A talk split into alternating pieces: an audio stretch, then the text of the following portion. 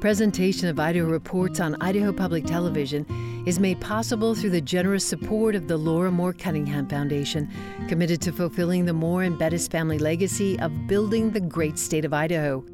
By the Friends of Idaho Public Television and by the Corporation for Public Broadcasting. It's the first week back at the State House, and lawmakers are already pushing for big income tax cuts. Meanwhile, the COVID 19 Omicron variant is spreading rapidly across the state. I'm Logan Finney, filling in for Melissa Davlin. Idaho Report starts now.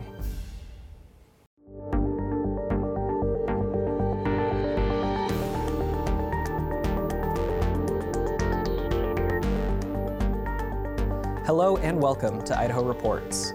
This week, House Speaker Scott Bedke and Assistant Minority Leader Lauren Necochea join me to discuss tax policy and the start of the 2022 legislative session. But first, on Thursday, the U.S. Supreme Court issued an opinion stopping the Biden administration's mandate of either COVID vaccinations or weekly testing for large employers. The court did, however, allow a vaccine mandate for nearly all healthcare providers in the country which receive federal Medicare or Medicaid funding. That mandate does allow for medical and religious exemptions for those employees.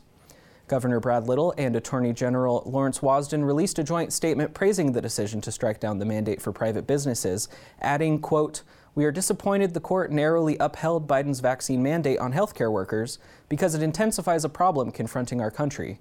We already have a short supply of healthcare workers available to handle the pandemic.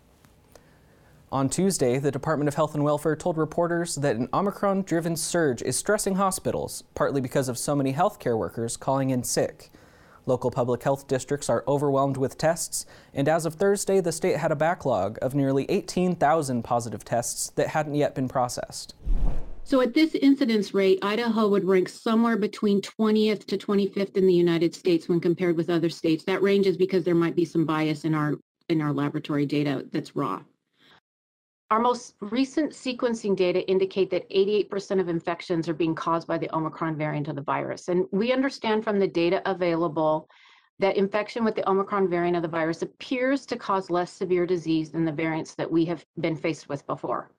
However, even if Omicron were, let's say, half as likely to cause severe disease, and I'm not saying that that's the truth, I'm just theoretically, if it is spreading twice as much as the Delta variant, we could very well be right back where we were last fall with the same pressure on our healthcare system that sent us into crisis standards of care. In those conversations, there have been active conversations about where we are relative to crisis standards of care, uh, where the hospitals are in terms of potentially heading, heading into crisis standards of care.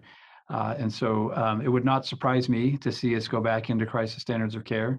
Uh, if so, it's probably going to be driven by staffing in addition to increase in, in hospital patients. The statewide test positivity rate broke an all time record high last week at 25.7%. That varies by region, with 27% in North Idaho's Panhandle Health District, 26% in Central District Health, and 31% in Eastern Idaho Public Health District. Hospitalizations are also going up, though not as rapidly.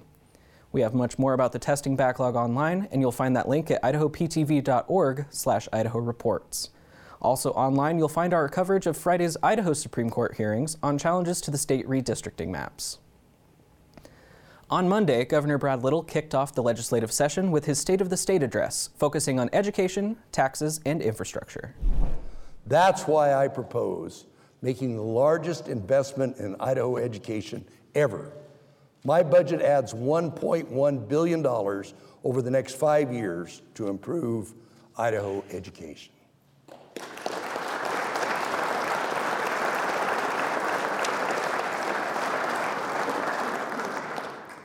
And it all starts with literacy.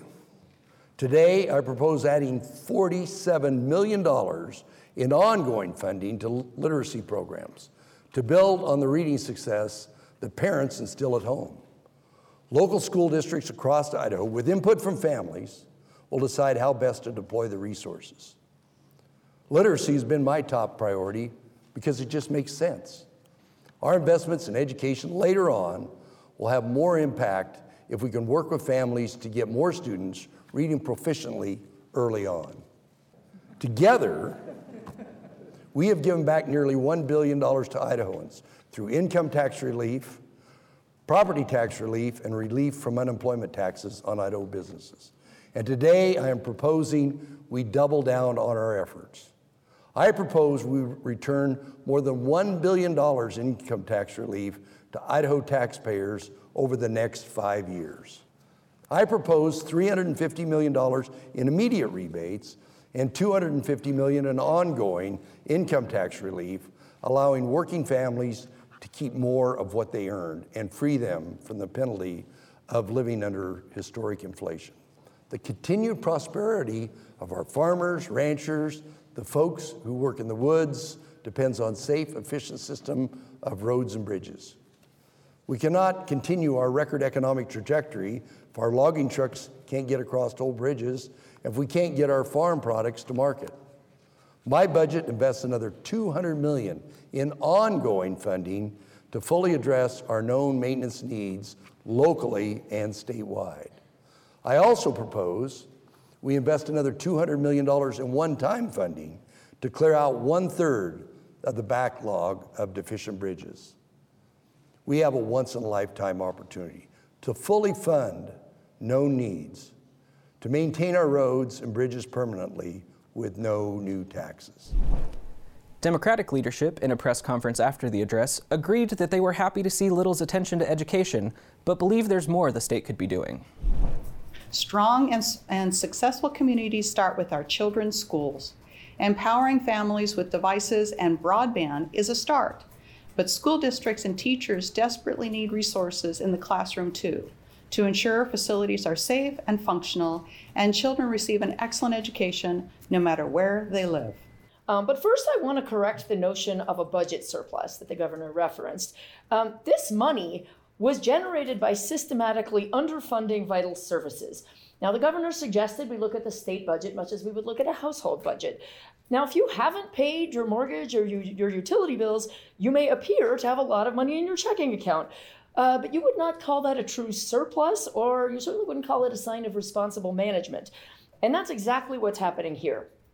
Idaho has a lot of money in the bank account right now, um, but it's in large part due to irresponsible decision making by politicians, uh, where children and working families have been left to pay the price. We remain last in per pupil education investment in America, as you've heard. Uh, we are still one of only four states in America with no early childhood education, and these are not without consequence. They've contributed to alarming deterioration in our education outcomes, uh, where we're seeing real drops in literacy and go on rates and performance scores and graduation rates. Um, our lack of affordable childcare is creating a workforce crisis. We have a foster care system on the brink of collapse due to underfunding. Uh, we have, as the senator mentioned, I think over 1,500 bridges in need of repair at an estimated cost of over $2 billion. We have a major housing crisis and a completely unfunded affordable housing trust fund, which, unfortunately, from what I heard in the governor's speech, is to remain unfunded under his proposed budget. Some conservative lawmakers held a press conference prior to the State of the State, outlining some of their session priorities. Something that I've probably received the most uh, letters and contacts lately is on the property taxes because uh, people just received their bills. I have a, a letter from uh, one of one of my constituents that represents several uh, contacts that I've received, and she talks about how her property taxes are going up. She's 70 years old. She's on a fixed income. She she was raised in this area of Jefferson County, and she she says, "I'm painting a picture for you."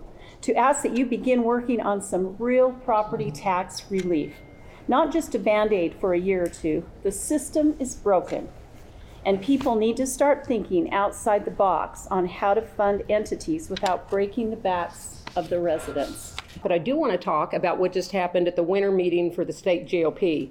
There was a resolution, number 13, that was passed uh, by the body that said that we would do a forensic audit in the state of Idaho. Uh, I, as serving as the liaison between the state GOP and the legislature, I'm anxious to get that bill uh, moving uh, and get it through both chambers and signed by the governor. Other issues with election integrity this uh, session will definitely deal with government issued ID, uh, ballot harvesting, uh, and many other different aspects of uh, election integrity that have been revealed over the past uh, few years. Uh, two of my priorities are going to be this session again is to work on mandates uh, regarding the shot or the vaccine.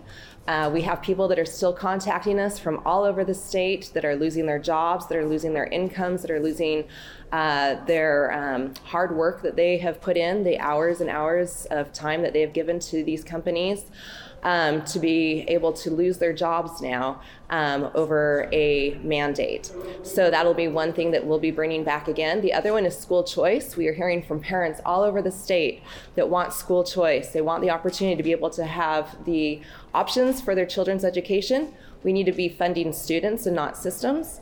And so school choice is also going to be a priority. We want to be able to see parents educate their kids the way that they feel is the best way um, because it's not a one size fits all. No child should be put into a box and labeled that they have to learn a certain way or go to a certain school. And if their schools are not performing, then parents should have those options to be able to send them somewhere else. I'm joined by House Speaker Scott Bedke and House Assistant Minority Leader Lauren Necochea. Thank you two for joining me today. Let's start with uh, the first big bill that's been introduced this session, which is House Bill 436, a income tax cut and income tax rebate. Uh, Speaker Bedke, can you walk me through this proposal from your party? Uh, yes, this is a pretty simple bill. It's patterned after the bill that we did last year. What it does two things. Number one, it lowers the top, but lowers all the income tax rates down to six percent and the corresponding four something, three something, and one something. Uh, in Idaho, you are in the top bracket if you make o- a little over $11,000.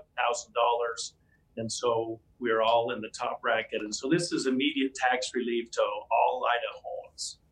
In addition to that, and the cost of that is approximately $250 million that will return back through the uh, income tax uh, process.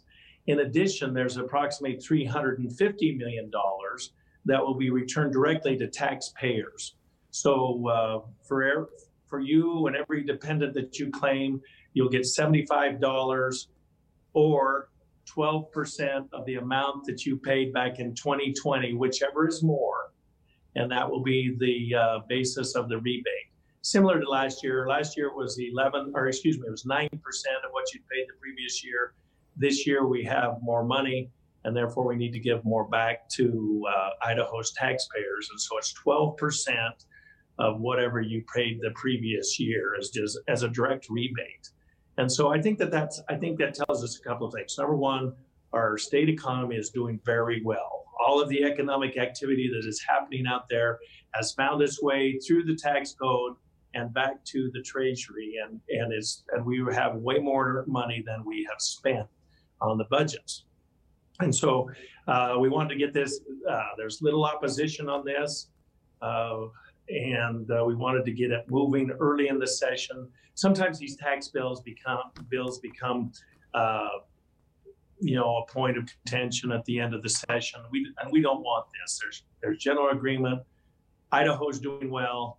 Let's return the money to the taxpayers from whence it cometh, and uh, and and we'll go ahead that way. So I think this is a pretty uh, exciting day for uh, you know for the state. We have back to back, year to year uh, record. You know, last year was the biggest tax cut in state history, and this one, if we're successful getting it through the process into the governor's desk, will will beat last year's by some. Before we leave this subject, it uh, you know, everyone expected Idaho to be in a at least mild recession. You know, if you'd had, we'd had this conversation two years ago ahead of the pandemic, we would have, uh, you know, predicted a mild recession and nothing like these types of revenues coming back into the state. I think it's an indicator of how hardworking Idahoans are. Uh, yeah, they were thrown, you know, there's some adversity, but they worked through it, and our economy is responding. Uh, and uh, it just makes Idaho one of those states you want to move to. We've been seeing a lot of that. And Representative Necochea, I want to get your thoughts here. You sit on the tax committee, and you actually voted against introducing this bill when it was heard in committee. Uh, what was your rationale for that? Um, well, it's correct that this is basically a repeat of the bill from last year. So we're again using those dollars that we have sitting on the bottom line and sending them out uh, to profitable corporations and in ways where uh, you earn, the more you get. Um, in last year's bill, uh, if you were a single person earning $25,000, you got an ongoing uh, tax cut of $42 a year. If you earned half a million dollars, you got $2,000 a year, and that's that's lopsided. Um, especially when you look at what regular Idahoans are struggling with right now. Mortgages are getting a lot more expensive rent's getting a lot more expensive and property taxes are getting a lot more ex- expensive. So this proposal sweeps a lot of money off the table and closes doors to opportunities we want to have, like addressing property taxes or having a discussion that has been delayed for a long time around the sales tax on groceries. Um, we are at a point uh, today where we we can look at that seriously without threatening vital services like Medicaid. And we can look at it in doing ways that, you know, don't hurt low income people. At this point, our grocery tax credit has been static for years. And so now people are paying more in sales tax on groceries and they're receiving in that credit um, be, because grocery grocery prices go up over time and the tax credit has been frozen. So this is not the um, the tax hmm. policy that Idahoans are asking us for, and that's why I couldn't vote to introduce this because it's going to close the door on other opportunities if we spend all the revenue in this way. And we'll get to Logan, the. Uh... Uh, let's be clear on a couple of things right there. Number one, the state does not collect nor set the budgets for property taxes. And so the bill that we passed last year provided immediate property tax relief by raising the homeowner's exemption by 25%. And so this whole, and we have begged for two years for the local units of government to come with a proposal to help fix this because the ball is in their court. They make the decisions in this area. Let's talk about the grocery tax. The, uh, the sales tax that you pay on food right now, you and your family, Logan, you get that money back in an income tax credit. Let's also be clear that if we remove the sales tax off of food, it benefits two demographics. Number one, tourists, out of staters, and number two, people that don't pay taxes. And so this idea of using the tax code to redistribute the money is not is not good Republican policy, and we'll never support that.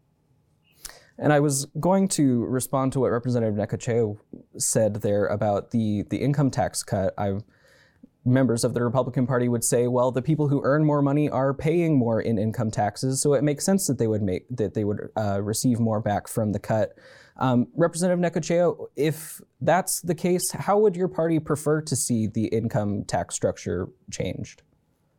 Uh, okay, a lot to say about that because we're using online sales tax dollars to fund this income tax cut. So let's be clear about that. But when you look at our state and local taxes, sales tax and property tax and income tax, you see a few things about how those taxes are distributed. When it comes to sales tax and property tax, lower and moderate income people pay a larger share of their income to cover those taxes.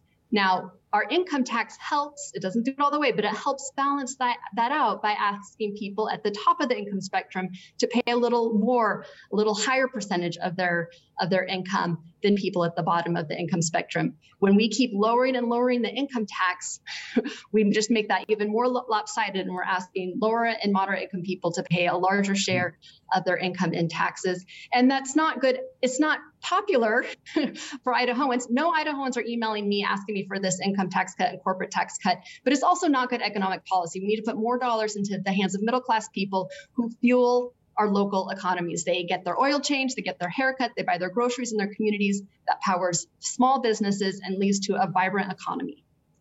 And every small business in the state of Idaho will receive this tax cut, they will receive this rebate. 85% of all businesses in Idaho are small and uh, or pass through entities. They will receive this rebate just the same as the the you know, the school teacher or the plumber or whomever. This this is let's let's just look at it. We have created a very positive business climate here in the state of Idaho, and the proof is in the pudding. Our economy is doing well. The foundations that, that we've laid in the in the previous years are working, and we need to look no farther than these surpluses for for Exhibit A. It's working. Let's not mess it up. So I think let's. I'll say one quick thing. Just I, I you're Sure, right. The more. economy is great. So why do we need to cut the corporate tax rate for profitable corporations? 80% of those dollars are going to flow right out of the state. They don't fuel our economy. And I just don't see how that helps us build a strong, thriving middle class. If I'm not, if I'm one of those corporations and I'm not paying taxes in Idaho, I'm hiring Idahoans and giving them a good paying job here in Idaho. Uh, it's a good mix of small and large here, and uh, we've got something good going here. And Representative Necochea, we had you on the show last year. Actually, you and I did an interview about uh, House Bill 389. A year later, how do you think things have gone? Um, I poorly. um, there were a couple good things in the bill, uh, modest increases in property tax assistance for seniors, but then that was paid for by cutting some seniors out of the program. And again, it was I think an increase of a maximum amount of assistance by $180, and that's that's just not enough. Uh, the speaker mentioned the increase in the homeowners exemption from 100,000 to 125,000. That didn't even cover a year of housing price growth, you know, where where I live and in our fast-growing parts of the state. So my constituents still saw their property t- taxes um, go up substantially. And, and that would have been true even if local budgets did not make adjustments for inflation. Um, and we see, and we're seeing new problems that we anticipated that local government said would be the case, and that we did, and they weren't listened to. Uh, you know, small towns that might want to grow and build new housing now face this harsh eight percent cap on on how they can grow their budgets to uh, provide services. So there's a there's a sm- the small town of Greenleaf was talking to the developer.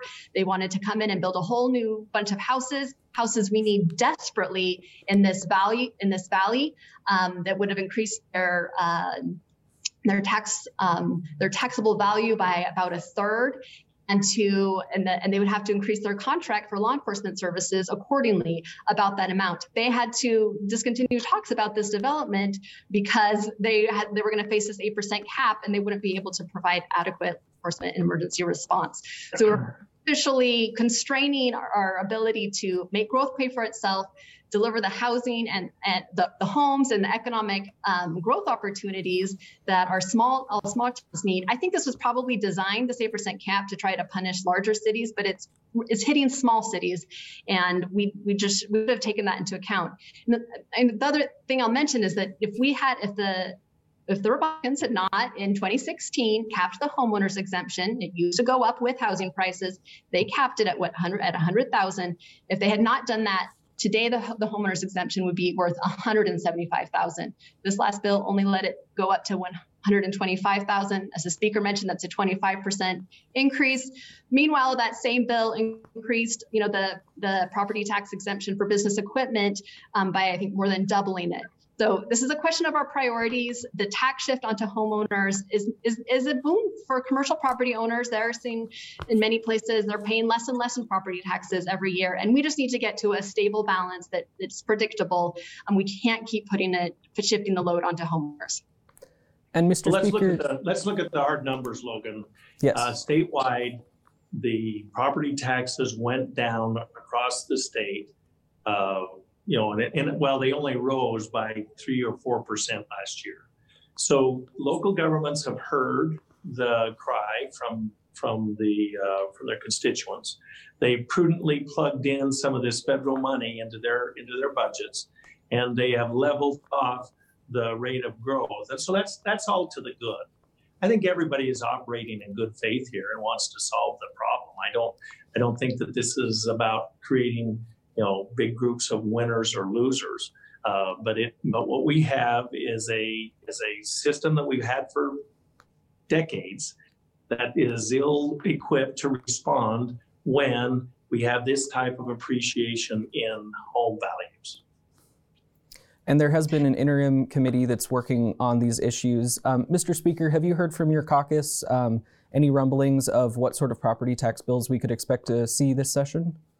Well, I think that they'll be the usual. I think that uh, you know they'll there will be a push, and I and I imagine it will be at least somewhat successful to raise the homeowners exemption. Uh, keep in mind when you have that indexed, we took it off the index when the home, during the Great Recession, when everything was going down, and that drove the homeowners uh, exemption down as well. And then we put it on, and then we've just been raising it as uh, you know as needed, I guess. And I think it's needed. I mean, the the point that Representative Necochea made about you know 125 against 175. I mean, that's not lost on anyone. We all own homes, and none of us like to pay property taxes. So I think that that's an idea that is kicking around. Unfortunately, we can't talk about this first week of the legislature without talking about COVID. Um, there have been multiple lawmakers who have tested positive. Um, and we had a couple of guests for the show this week that were lined up that had to cancel on us because they are feeling under the weather. Um, Representative Necochea, I want to start with you. Do you have concerns about the possibility of a larger outbreak at the Capitol this session? Um, I am concerned about safety around this building. Um, I can't, can't, recommend anyone coming down here, certainly right now. And that's why it's so important that we have remote testimony available. We put public dollars into providing this technology and getting it set up last year. So there's no reason for any committee uh, to not be allowing um, Idahoans to participate, not only so that they can stay healthy, but people from Coeur d'Alene and Pocatello and all across the state should have the ability to participate in the civic process. And they can't always take off work and drive down to Boise to do that. Uh, so I, I, I, hope that our committee chairs will, will make that change. Uh, the direction Speaker. from the Speaker of the House to the committee chairs is to accommodate people from out of the building as best they can. And this this idea that we are not allowing remote testimony, I don't know where that came from. I have a good idea, but it is not accurate. We will we have as the good representative said, we have all of this technology, we've invested in it, and we're going to use it. And we've got our chairs, vice chairs, and the committee members trained so that they can they they can do that. So let's let's put that one to bed with this statement. We will be allowing remote testimony. What are the chances of this session uh, seeing a multi-week recess in the middle of the session like we did last year?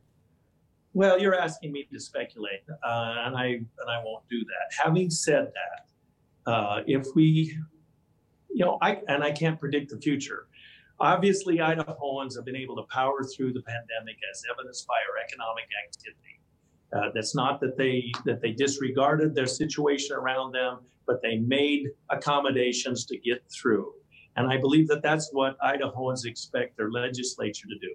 And we're not going to take, um, you know, a lot a lot of uh, risks here, but I'm charging everyone with their own safety to take uh, precautions for themselves. And uh, you know, this new variant seems to be very contagious and, and you know, and I know people that have taken every precaution by the old definition of the word every, every precaution, and yet they're, they're catching it. And uh, thank heavens it's, it's not as serious. All right, we are unfortunately going to have to leave it there. Assistant Minority Leader Lauren Necochea, House Speaker Scott Bedke, thank you so much for joining me today. Thank, thank you, Lauren. See you. We have more of my conversation with Representatives Necochea and Bedke online on our YouTube channel. You'll find the link at youtube.com slash Idaho Reports. Thanks so much for watching, and we'll see you next week.